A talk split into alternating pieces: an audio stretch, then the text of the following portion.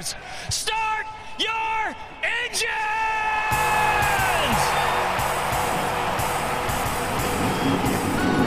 Welcome to the one place everybody wants to be Victory Lane, your source for news, analysis, discussion, interviews, and more from the world of NASCAR. Now, here's your host, Davey Segal.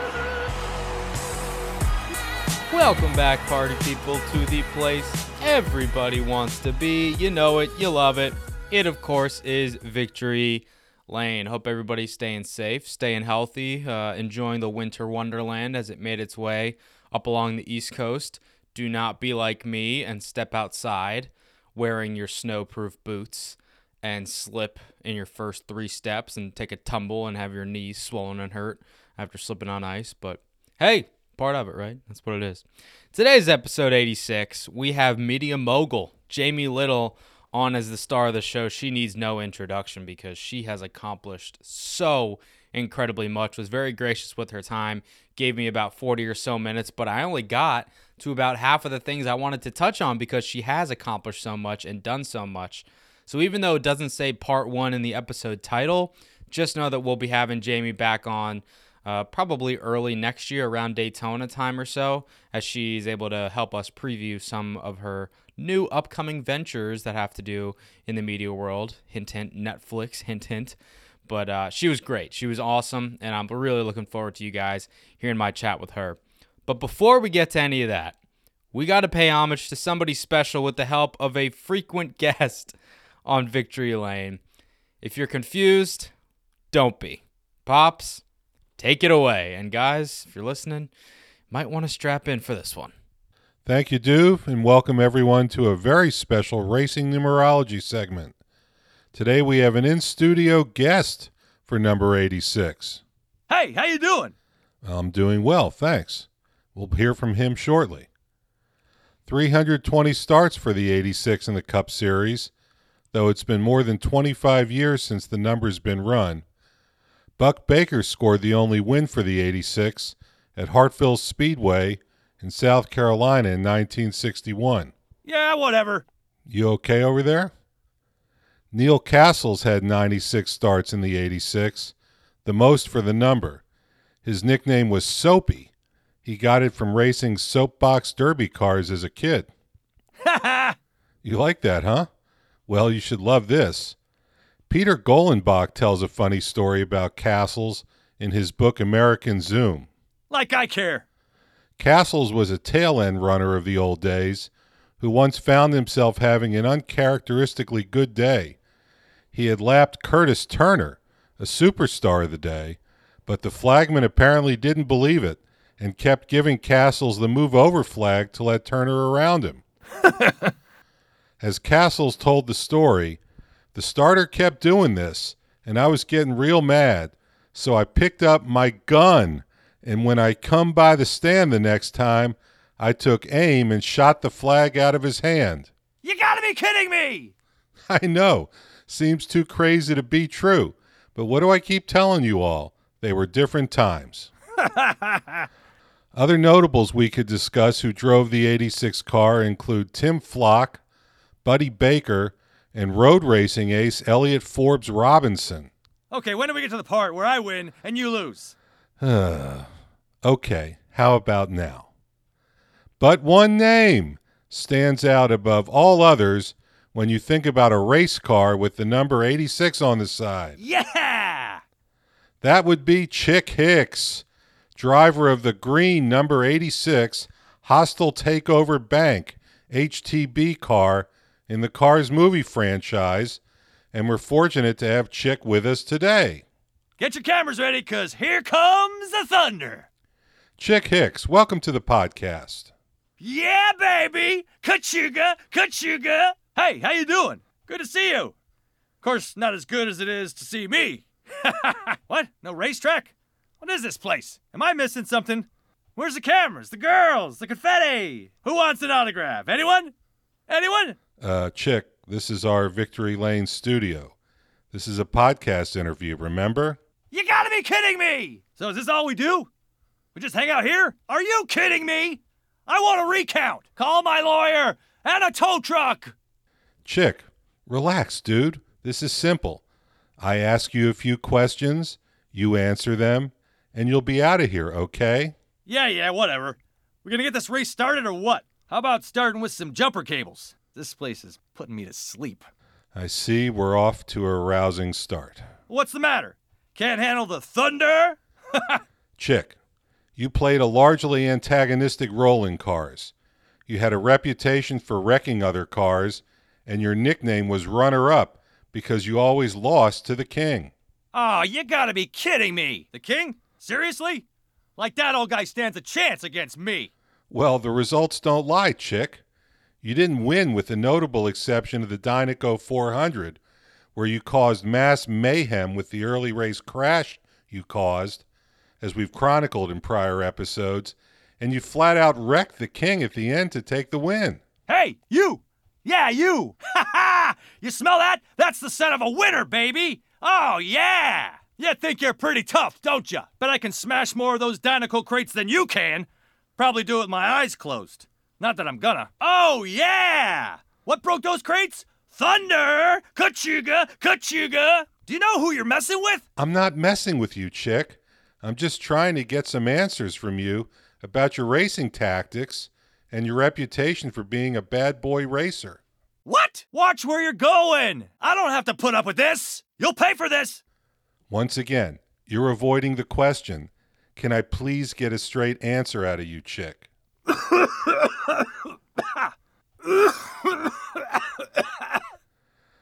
Uh, I'll take that as a no then. Nice try. For you, that is. Come on, everybody knows I'm gonna win. But second place is all yours, baby. Really? What are you looking at me for? What, am I supposed to get all blubbery now? Well, forget it. There's no way I'm losing to him again. Fair enough.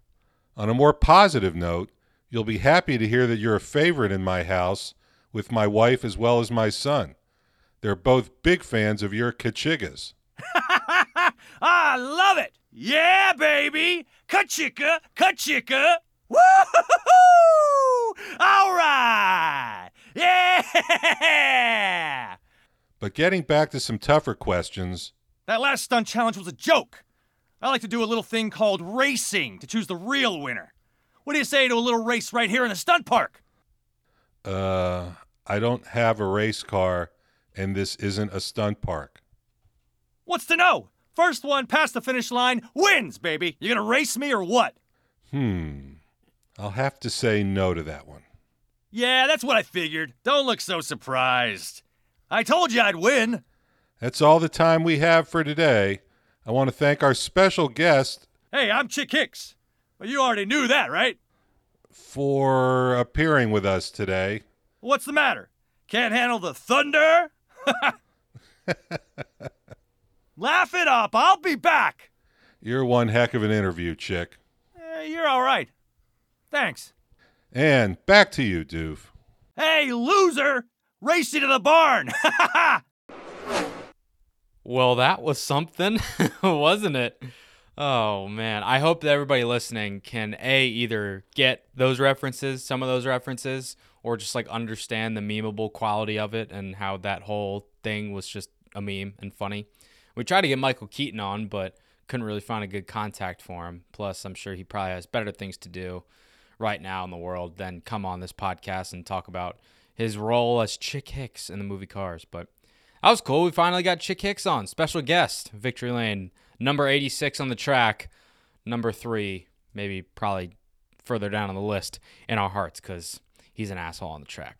Anyways, we'll start this episode off as we always do with a good old fashioned.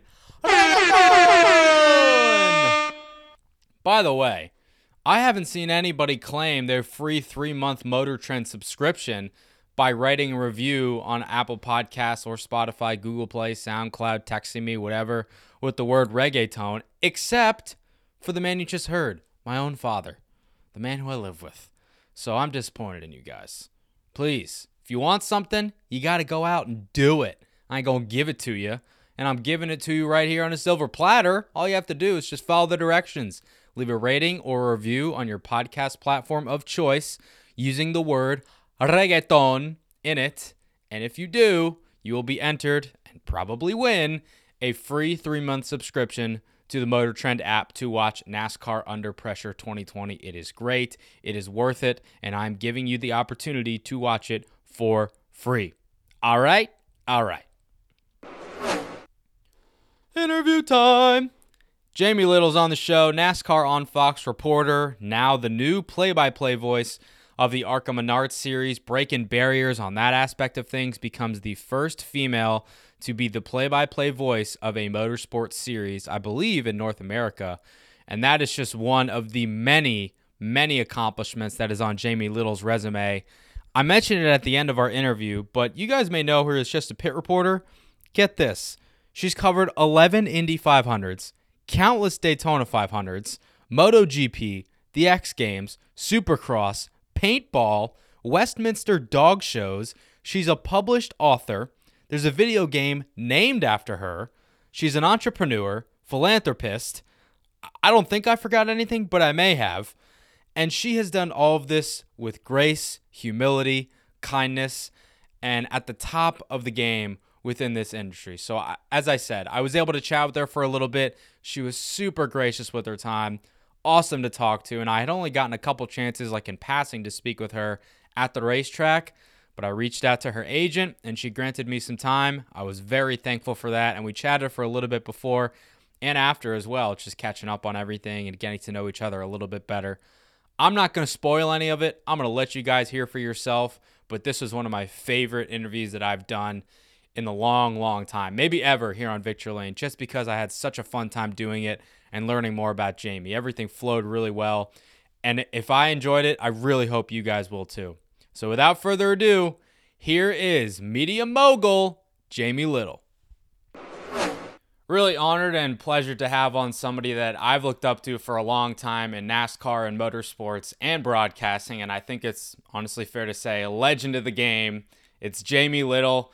You guys know her from NASCAR on Fox for the last few years, last handful of years on Fox, but now she has been named the new voice for the ARCA Menard series as a play by play broadcaster. There's a lot to get into with you, Jamie, but first of all, I was just telling you off camera, you actually recognized me. So I'm glad that this wonderful mug of a face made an impression on you back in the day when we could go to the racetrack and interact.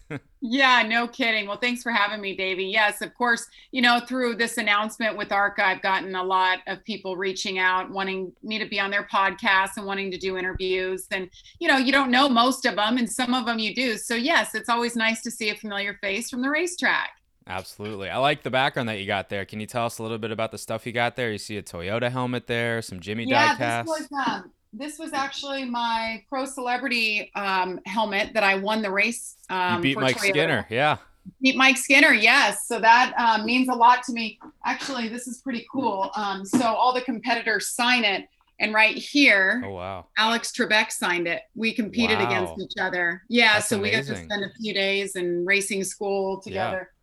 So yeah, got Jimmie Johnson bobblehead. This is pretty cool. When Sam Hornish Jr. raced, you know, in the IndyCar series, he was the man, and this was a replica of his helmet, which was my favorite helmet in the sport. So cool to have little things like that. looks awesome. And uh, yeah, little knickknacks here and there. Just I don't I don't keep much. This one's pretty cool.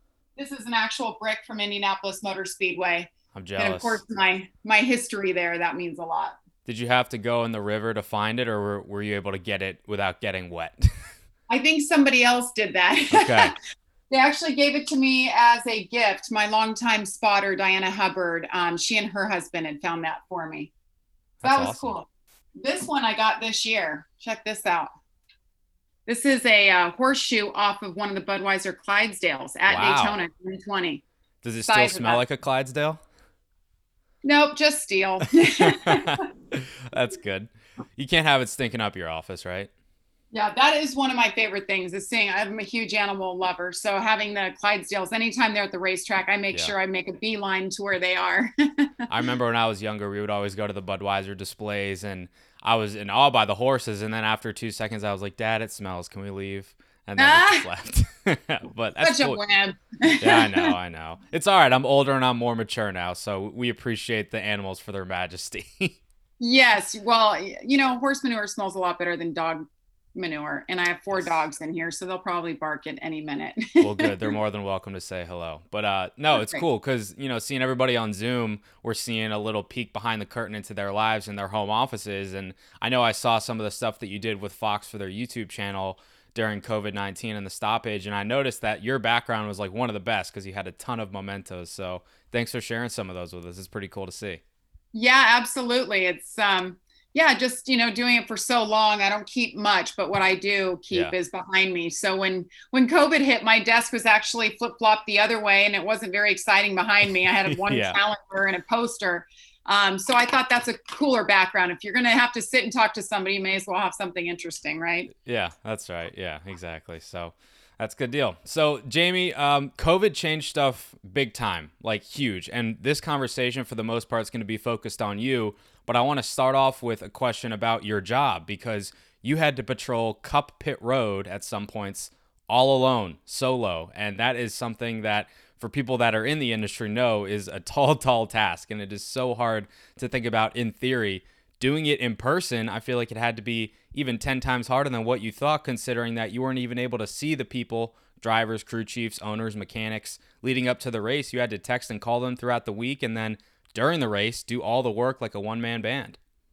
Yeah, we did things so much different. I mean, Fox, hats off to them and making it happen and figuring out who could be at the track and who couldn't. Who, you know, it was all about safety.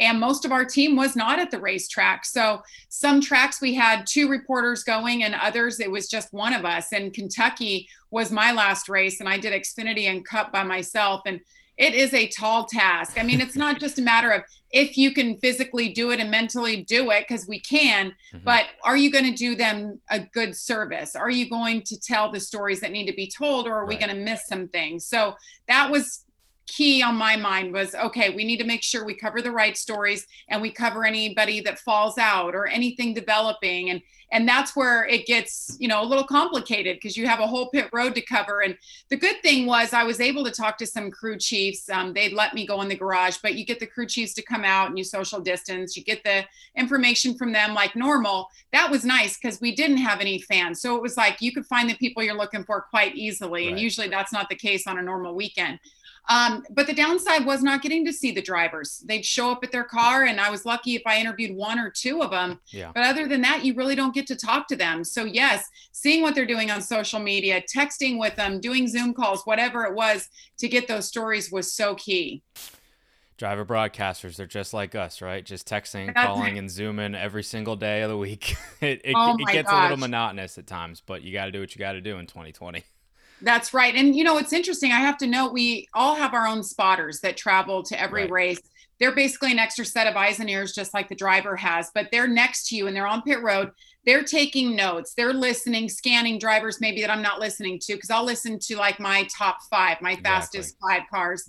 They they listen to the rest and overall just what's going on in the race. So we usually have them. Well, they couldn't travel during COVID. So what we did um, our pit producer Pam Miller got a whole text chain together with all the PR representatives, which by the way weren't at the track either. So they're having to listen, watch, scan all of this.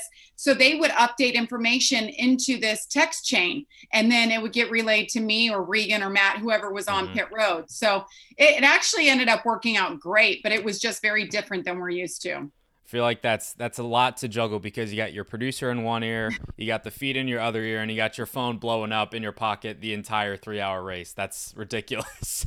yeah, see, I'm not usually one that uses my phone a whole lot. Sometimes I'll get like updates, but I'm I'm just not one of those reporters that's like on an yeah. iPad or like NBC, they use iPad, so they do everything digitally. And that's just not me. I'm old school. I like to write notes and I like to listen to producer and scanner and write my own notes. So yeah, it was a lot having all of those things. A lot of information was coming through. yeah, yeah. A lot of people don't understand like the peek behind the curtain when it comes to live television and how fast paced of an environment it really is. But thank you for giving us a little peek behind the curtain because I think people will have a newfound appreciation for it. Yeah, well, there's a lot going on, and it's just you know what goes on the air and and what doesn't, what's important, what do people want to know, and I think right. that's the hardest part. Meanwhile, there's a race going on that really doesn't stop. Thankfully, now we have stage breaks that really does help reset, you know, and and yeah. it helps people not miss anything. Yeah, stage breaks for us, bathroom breaks for everybody at home.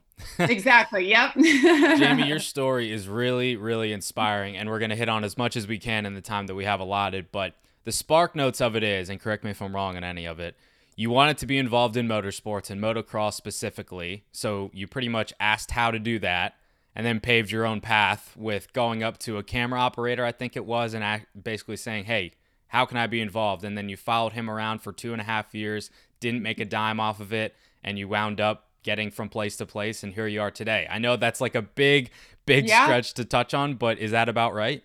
That's a long story made short, and you're very accurate. Good job. Yes, exactly. I would follow him around to the local races in Southern California and Nevada, and I would have my hand in the shot for dirt races. And then we started doing some supercross races, and mm-hmm. my hand would be on ESPN, but I wasn't. So I, I just, I made that a goal that I wanted to be on camera. I wanted to be the one that you heard my question and you saw the interviews and I got so hungry and that that's really what kind of how everything transpired and um, I did it for a long time and then I got the live announcing gig because they kind of saw my work and I asked them to give me a shot. So they did. And uh, so I did the live announcing at all the major stadiums. We travel on the weekend. I'd go to college during the week. So I was busy, but I was already living my dream and already kind of paving that way. I, I kind of saw everything unfolding the way that I foresaw my future. Let's go back a little bit because you went to high school in Vegas, and actually, I have some family in Henderson, so I know yeah, that area pretty well. That's where my high school was. Yeah, exactly. Um, and then you went to San Diego State for college, and I know you majored in journalism. But did you know that when you went there that you wanted to be in the field, or was it more so like, well, this seems interesting because it seems like an avenue I can get into sports with? I actually started going to college because I loved reporting and I knew that I wanted to do it for racing. Um, and I just, I realized then I really didn't want to go to college. I wasn't good in school and my parents didn't go to college. So it just wasn't a thing for me. I wanted to get out in the world and just figure it out. So I did. I moved to LA at 18 but my love did not waver when it came to racing and i realized like okay this i need to turn into something. And there's no women doing it so why not be that one? I have so many great contacts and i was getting to know the the riders in supercross so well and everybody that was involved. Um, so it just kind of took me down that lane and i realized okay just in case this stuff doesn't work out, I need to have a plan B and I need to get my degree just to prove that I can do it. And I mm-hmm. put myself, you know, through four years, four and a half years of college. So I graduated with a journalism degree because, you know, somebody told me at some point, go to school to learn to write, go for journalism, don't go for television or broadcast because that'll come later, but you need to learn how to write so that you know how to speak. Yeah, that's I'm I'm glad you said that because something that I've tried to like brand myself as is like a multimedia journalist and reporter, right? That can write, talk, edit, shoot, do the whole nine because the foundation of being on radio or being on television is to be good with your words and that comes from a good writing base. And I see that Absolutely. a lot of people not only in NASCAR but in the sports industry in general, they started from be it a newspaper or getting a print broad or print journalism degree from college. So that does make sense. So you went a little bit of a of a concrete route there, but also you paved your own path totally. Um, and you started on Supercross stuff because that was what got you into motorsports. I think when you were 14 or so years old, because that just yeah. was the West Coast California vibe type. Yeah, exactly. And I was an only child, and uh, you know, I I was raised in Lake Tahoe, moved to Vegas when I was mm-hmm. 13, mm-hmm. and we didn't have professional sports, and my mom wasn't into sports really, so I didn't have a reason to really follow stick and ball. But when I, I, I don't know, there was something about dirt bikes, the smell of a dirt bike, a quad, whatever, something that was motorized when I was little in Lake Tahoe. I would make friends with those people. I'm like, oh, let me ride, let me ride. I just loved it. And it kind of stuck with me. There was something about the smell and the feel of riding a dirt bike and then when I started meeting these guys at 15 and 16 that were my age, that were traveling all over the country, yep. they were being homeschooled, they were sacrificing their bodies. I just remember, I remember like yesterday, like, I need to tell these stories. Like, this is incredible life. This is real life happening. Did you ever want to be a racer yourself? Did you see no girls on the grid and you're like, hey, maybe I can do that? I never wanted to race dirt bikes because I just saw so many bad things happen. Yeah, but yeah. I did want to race cars a little bit. And I went to racing school. I got my racing license, my SCCA license. You and, beat Mike Skinner. Uh, and then I did, yes, the Toyota Pro Celebrity race. I mean, I took it seriously. I, I loved it, but I am very happy with where I am and, and the decision I made to stick with broadcasting and not going for racing. Think you made the right choice.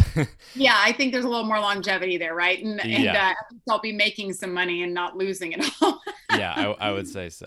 So I mentioned the story of how you basically went up to a camera operator and grinded for two and a half years, not making a dime. Can you tell that story a little bit more? Was it literally as it seems, like going up to a random person and basically just asking questions?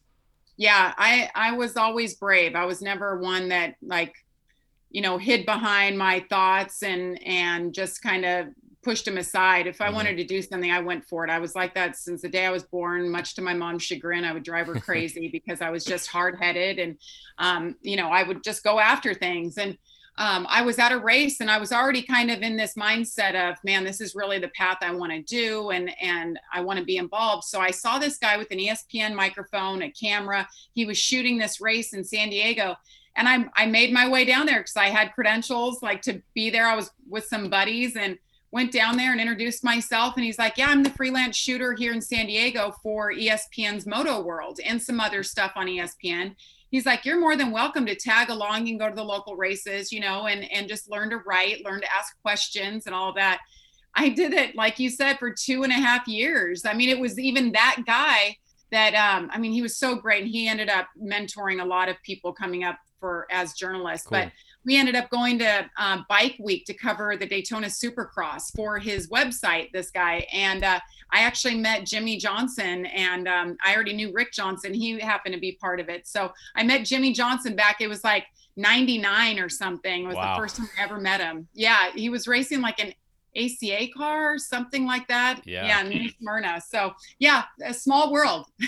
wow, that has to go way back. And that made also, I know we're jumping around too, but I know you had a, a pretty cool embrace with Jimmie on the grid at Phoenix too, because like you said, you met him in 99. So this has been multiple decades of a friendship and personal relationship going in a professional sense, of course but also yeah. on a friendship level as well. So that made that day in Phoenix all the more special for both of you, probably. Yeah, it's really, I mean, when you cover these guys for so long and you have such a history, it's hard not to have friends out there, you know? I mean, Absolutely. there just comes a time where, like, Jimmie posted uh, Phoenix weekend, like, thank you for your friendship and everything that you've done over the years. Like, that means the world to somebody like us who've yeah. been grinding, you know, and covering them for so long. But he had such an impact on me and just watching him come up through the ranks i mean he's he's one of the greatest of all time if not the greatest of all time. And and to have such a classy human being like that to look up to it meant a lot. And it was sad on the grid to to give him that hug but i know yeah. that's not the last race we're going to see him in. So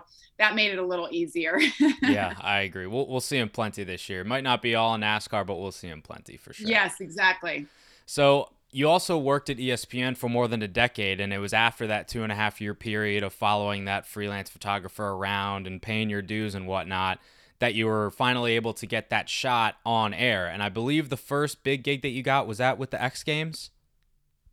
Yes, um, I had actually gotten in the meantime. Um, I don't even remember how it came about, but I got a network job for NBC to cover the Gravity Games, which oh, was oh, cool. a com- competitor to X Games. That was 2000 and 2001. Gabrielle Reece, myself, and a couple guys all hosted the the Gravity Games, and that was huge. I look back now, I still have a copy of the check, my first network check, but wow. that kind of got lost in the shuffle because it was ESPN I really wanted to be at because they had racing and that's really what I wanted to do. Mm-hmm. Um, so they had seen all this. The the boss who was in charge of all talent for all motorsports, he was aware of what I was doing, and I had called him. I think after I did that, and I was told like you work for NBC, you're not going to get a chance on ESPN now. Like they were just serious rivals back then. Like you just didn't share people. You didn't see one jump from yeah. you know one ship to the other. And I called him. His name was Rich Feinberg. I got his phone number after just digging and digging and I sold myself for 20 minutes and basically just said everything that I had done to pave my way and I wanted to be part of it and to give me a chance and he's like I'll give you a chance but you know you you let me down, you don't work out, you're done. Like, okay. So he said, I'm going to put you on X Games. So I did X Games in 2002. And uh, the rest was history. He was literally my boss until I left ESPN in 2014. Get one chance, don't mess it up, and you didn't mess it up. Thankfully, I'm sure I did in certain ways, but yeah. it was good enough for him. well, you got the check, right? So it's all good. yeah, and I'm sure that, you know, in some of those steps, like he's the one that asked me if I wanted to do IndyCar, and then he's the one that told me I was part of the super team for um, ESPN's coverage of NASCAR. I mean, yeah. he's the one that took me along for the ride, but I'm sure that there were times for somebody like him, like, all right, we're taking a chance. Like we've never had a woman in this role. So, you know, if she makes us look bad, it's going to look bad on us too. So I'm sure that there's something to that for people taking a risk with somebody yeah. new. And um and I didn't make them look bad. So we both have a fun story to tell. Yep, all worked out for the both of you. You mentioned uh, becoming the first female to do a lot of things in the industry, and that leads me to my next question. Back in 2004, you're the first female pit reporter to cover the Indy 500. You did it again in 07, did it again in 08. You live in Indianapolis now, and knowing what that race means, not just to IndyCar, but to motorsports in general, and the overarching fabric of sports, not just in America, but worldwide, how big was that for you to be involved in an event like that in the capacity that you were? Yeah, it was it was crazy. I mean, I think that as each year goes on, I appreciate that moment in 2004 sure. even more. I mean, I covered 11 of those races. It just kind of became part of the fabric of, yeah. of who I was. And um, it is ironic that we live here in Indianapolis now, and I don't cover the IndyCar series right. anymore. Obviously, it's another network, but um, that moment, you know, when you look back, and I was by far the youngest broadcaster on the team, you look at the lineup. We have a photo of um, it was our ABC announced team. I mean, you've got Paul Page in there. Um, gosh, there was who else was in there? Vince Welch was in there. Jack Arute. I mean, we had this lineup of producers and talent. Mm-hmm. And there's me right in the middle, tall, like standing in the middle with my fire suit on, just so proud but I remember calling my mom the night before the actual race, and we had been there for two weeks covering everything leading up to it. But I remember calling her like, okay, there's there's I'm at the point of no return, and I'm not sure what I got myself involved in, but here we are. so tomorrow is like the biggest day of my career, and it, it truly was. And I don't think I looked at it as like this is such a big race, and there's so many eyeballs and the prestige of it. I looked at it like I'm here with all of these veteran broadcasters that I've looked up to I just can't let all of these people down that are looking at me, like giving me a shot. And um, and it's it's just an amazing race, and it's so fast, and so much happens, and the danger level, all of those things. Yep. But it's now that I just appreciate really what that race is. Every year it gets more so how much I love it and how much that moment meant. So let's reflect a little bit more. I mean, going in there, you seems like you were a little bit nervous. Did you lean on any of the veteran broadcasters that were on the same team as you? Were they giving you some pump up speeches? Like what was going on leading up to the 500? Yeah, I think when you work amongst men like that that have been doing it for a long time, there's that hesitation of of reaching out or wanting to ask them. Mm-hmm. You know, you just I feel like if they had something to say, they would say it, and they would. Doc Punch gave me advice, and um, different producers. That's kind of their role to say, okay, this is what you need to do here or there. But at that point, um, you know, I had covered the IndyCar series for only a couple months and they knew what I was capable of, but it was a big deal. It was a totally different stratosphere for us. But I did get that two weeks of practices. The qualifying for Indy right. was so long that I had interviewed everyone. I think Parnelli Jones cried in my interview. I interviewed AJ Foyt multiple times. So they knew I was brave. Like I would talk to anybody and and the, the bottom line is asking the right question. I would ask the right question. So I think that they were confident. But still when you're under pressure, it's like, okay, how's she gonna perform here? Right. And it ended up being the longest broadcast um, on network history. Um, it was eight hours, 22 minutes, if I'm not mistaken. Oh my, I did not know that. yeah. Yep, and we never left the air. We stayed live wow. the whole time. I was eight years old, so I guess I wasn't watching, so I didn't know that. Why Thanks, was it so long? Was there a delay or something? What's that? Was there a delay or something? Is that why it was so long? Yeah, yep. We had rain. There was oh. tornado oh. warnings. I mean, all kinds of stuff. But yeah, Buddy Rice ended up winning. And I remember yeah, that. It was, yeah, it was. Uh, it was a wild, wild day. Gosh. And then right when the race was over, the tornado sirens fired up again, and I'm like, I just had the best day of my life in my career. Now I'm gonna die. And they're like, no, just you have to evacuate, go into the stands. I mean, I'm coming from the West Coast. I don't know what the heck that siren yeah, is. Yeah, yeah. That's so funny. Sorry I dated you a little bit, but uh it is what it is. Hey, it is what it is, man. That's good. You've been a race fan a long time. Yeah, that's true. That's true. Um uh, one more question about the Indy 500 in general. Now, like when you watch it, since it's kind of ironic that you live in Indy and you're not covering IndyCar or that specific race, do you look at that race like watching it on television with a little bit of a different eye and a different lens to know all that goes into it from a behind the scenes aspect not just from the television side but also logistically on the grounds right and this year was different because of covid of course but yeah. seeing the pre-race driver introductions taps the balloons back home again in Indiana. Like everything, I'm getting goosebumps just thinking about it.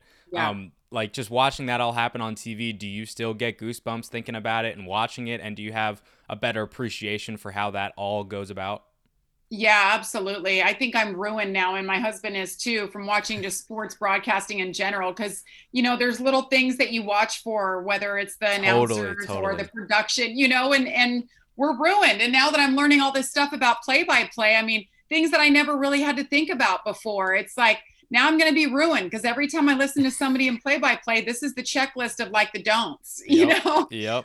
So you look at it differently for sure. But this year I actually got to be at the 500 because it was our off season and mm-hmm. got to be part of it. So it was very, very different. And like you said, all those, those chill moments, um, it, you know, they were there, but it was just so different. It was sad because of any race in the world to mess with. You can't no. mess with the 500, and and they no. just had to deal with what they were dealt. You know.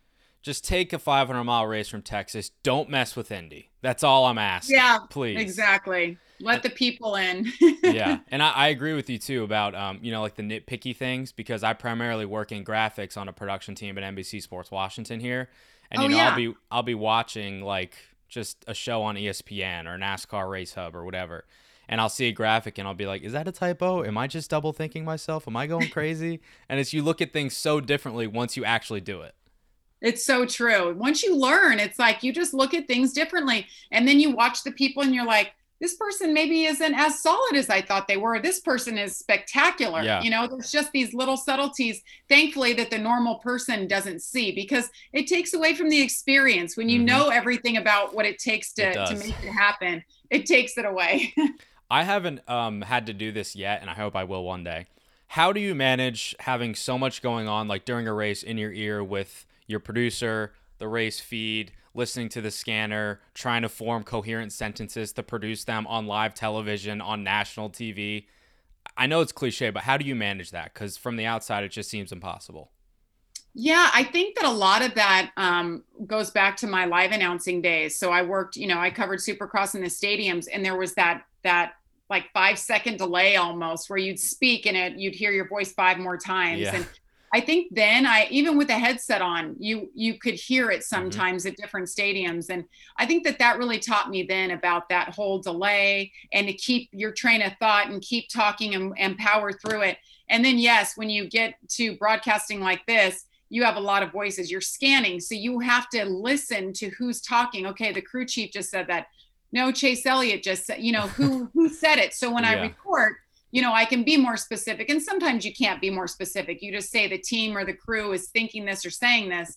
But yeah, you get to know like spotters' voices, crew chiefs, driver voices, but you have to know who's important. Like I need to be able to hear what my producer says, especially when she's like, throw to Regan next. Like sometimes you're like, I can't say, what did you say? Who am I throwing to? Like you have to be you have to make sure you hear the right voices, but yet you're still picking up the other things and you're listening to program the whole time because yeah. that's really what it comes down to. You have to listen to the program, what the guys in the booth are saying, so you can follow that ball and you can carry it forward. You're not just coming out of left field because you want to talk about something. So yeah.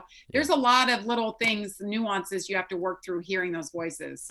You've been doing it for 20 years and you make it look so easy. And I'm sure a lot of people that are similar to you in terms of their experience level do the same but even just thinking about the first time to have all of that going on, I just I, I even get stressed out. It's ridiculous, but you make it look so easy. So good for you.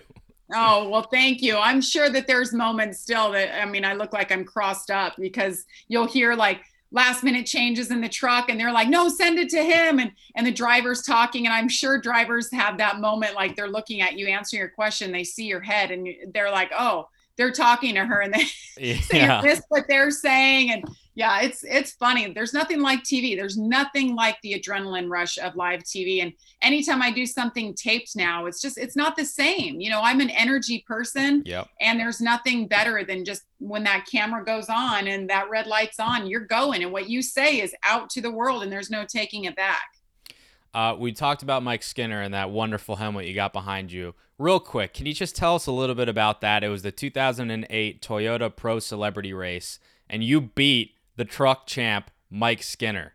That driving school really paid off, I got to say. Yes. So we all, every time, every year that Toyota would do that, the celebrities and the pros would all go out to um, the desert to this track and we would spend three days together like mm-hmm. there was no family no nothing it was just you guys you hang out together you eat together you race together Sounds we're so on fun. the track it was willow springs a lot of people have heard of that racetrack out there a lot of drivers have gone to that track to learn you know their, their craft yeah. at road course racing um, so I got to do it twice, but my first year was 2008. And I remember like Tony Stewart and Kevin Harvick, they knew I was going to do this They're like break a leg, you know, like they're saying these things like, yeah, have fun with it, just not thinking anything. And I'm like, I go out to do something to win. I don't, yeah. I don't want to just go out there to learn. Um, so the race happens and I'm working my way through the field. I get through all of the celebrities because the pros had to start behind the um, the celebrities. Right. Yeah, the pros had to start in the back. So Mike Skinner's coming and they they brought out the checkered flag a lap early something happened. Yeah, it was something like that. No, they brought out the white flag twice. So what I knew in my hmm. mind, like this race is over. So I see Mike all over my bumper, like he is running me all over. So we go through this hairpin and I hold him off right as we go to the finish line. I cross first. Then we get down into the next corner and he passes me. And I'm like, the race is over. Right. Even though the white flag was out, I know the race is over. So it was so controversial and crazy, but um, there was nothing like it. We were on the podium together spraying champagne and oh, I beat man. Mike Skinner. And then all of a sudden I'm hearing from Tony Stewart and Kevin Harvick, like, damn, girl, we didn't know you were actually going to go out and do something with it. so that was really cool. That's amazing. What kind of cars were you guys racing? Uh, the Toyota Scion. So I actually have a replica of it right here. So this was is. actually it. And exactly it's got your name on it too. Wow. Yeah. Isn't that cool? Yeah. So that, was so that like legitimately the actual like that's a die cast of the car you drove? That's a die cast of the car. Yeah. It's uh it's legit. My kids play with them now. So yeah, I mean they're it's so cool. Oh yeah, the bumper. So you knew who everybody was oh, in their yeah. cars. Yeah, that was uh, incredible. That experience. My parents were there, and then I'll tell you what, um, I thought I was dreaming. Like it was the most fun. I was, you know, doing all the media and everything. And of course, it's racing media. You know, they all know me and we all work together. And I'm right. covering the IndyCar race the next day. Um, I woke up the day of the race the next morning after the pro celebrity race, and there was the newspaper, the Long Beach, uh, I forget what it was, Telegraph or Long Beach, whatever. And I'm on the front page. I'm like, this is the IndyCar race day, and I'm on the front page no for winning. Way it was one of the coolest days of my life. Yeah. Wow. Did did um did you like give Tony and Kevin and all the other guys that were giving you crap going in? Did you give them some crap back and be like, "Yeah, I can actually do this." By the way. Yeah, well, them just having to say like "wow" and being surprised and even notice it, it, was on Speed Channel, so people got yeah. to see it. Kevin made fun of my elbows, like I I race with my elbows up, but um, it was all good. I mean, those are the types of things I always wanted to earn respect and credibility not just being able to talk about a sport and that's why i put myself through probably eight racing schools um, did a- anything i could to get on a racetrack in a real car and do it just just to understand you know not just talk about it but feel it and know it and understand it. Yeah totally makes sense. You mentioned credibility and um, i know we only got five or so minutes left here so i want to touch on how you've been a role model and an influence to women in motorsports broadcasting in general. I mean when you think of personally me when I think of the names Shannon Spake, Wendy Venturini, Kaitlyn Vincie, Lindsay Czarniak, Kelly Stavast, one of my really good friends, Heather DeBeaux. I mean, you've been around for just as long, if not longer, than almost all of them, and you've helped pave the way to what they're doing right now, which is making a name for themselves in the realm of motorsports broadcasting as well have you been able to sit back for a second and appreciate the fact that you have been a trailblazer of sorts? And I know it's it's tough for anybody to look on themselves selfishly and be like, "Yeah, I did that. I'm badass." But I'm telling you right now, you did that. You're a badass. So, do you ever get the chance to reflect on that?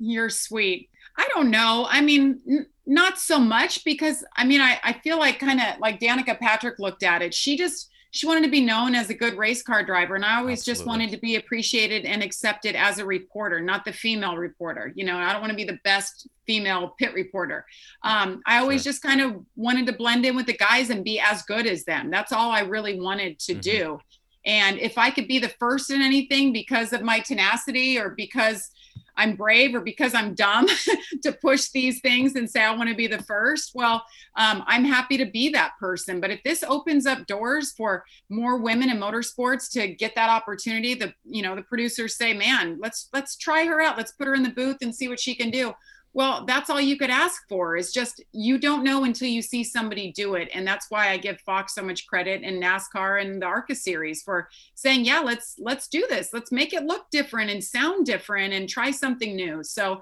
um, i appreciate that. And you know i think that uh, just like they always say you you appreciate it down the road. Like man that was cool that i got yeah. to be the first to do that or that i was given that first opportunity. I don't know if i necessarily you know did it myself. I'm not any better than any of them. It's just i was the one that was given that opportunity. Mm-hmm.